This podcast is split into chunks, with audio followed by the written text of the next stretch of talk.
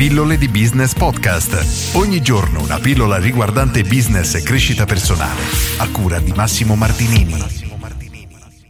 Come avere idee di business? Oggi tratto questa tematica perché è importantissima e ricevo tantissime domande veramente dalle più strampalate a quelle più sensate e cerco di spostare la tua attenzione da quello che si crede solitamente a un modo un pochino più efficace per, diciamo, trovare effettivamente delle nuove idee. Spesso viene fatto un esempio che a mio avviso è completamente sbagliato, ovvero si prende una citazione di Henry Ford che disse se avessi chiesto ai miei clienti cosa avessero voluto mi avrebbero risposto dei cavalli più veloci e questa affermazione presuppone il fatto che i nostri clienti non sappiano realmente cosa vogliono.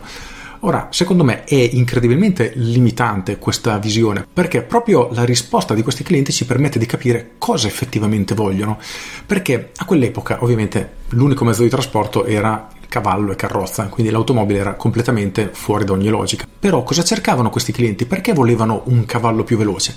Semplicemente perché volevano spostarsi da un punto all'altro in maniera più veloce, quindi risparmiando tempo.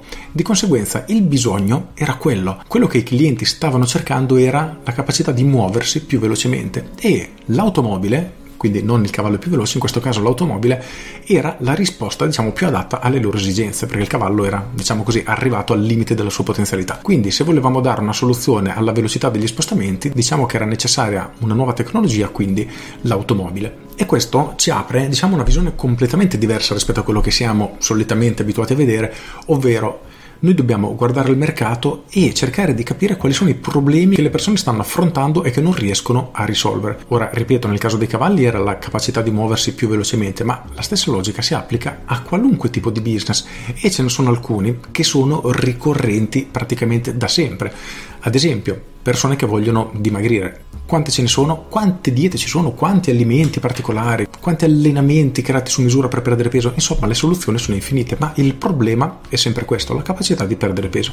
Quindi, quando vogliamo sviluppare un'idea, quello che dovremmo fare è trovare un problema che non è risolto. E punto numero uno, più sentito è questo problema e più potenzialità ha questa idea di business. E due, maggiore il numero di persone che sta affrontando questo problema e maggiore è la potenzialità di questo business.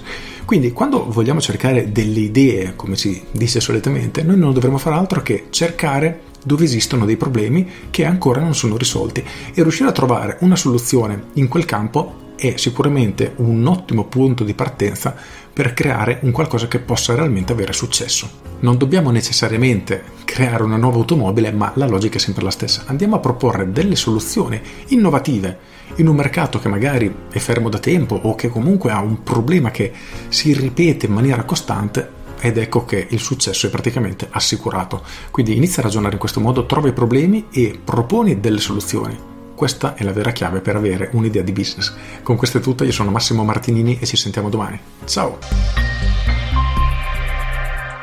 Aggiungo, questo tema è trattato anche nel libro Unscripted di N.J. De Marco, di cui ne ho già parlato nelle pillole passate, l'ho anche recensito, e già lì potresti trovare effettivamente delle ottime idee. In più, insieme agli altri quattro comandamenti, come li chiama lui, della ricchezza, ti permette di trovare la tua idea di business che abbia un potenziale veramente, veramente enorme e multimilionario. Con questo è tutto davvero e ti saluto. Ciao!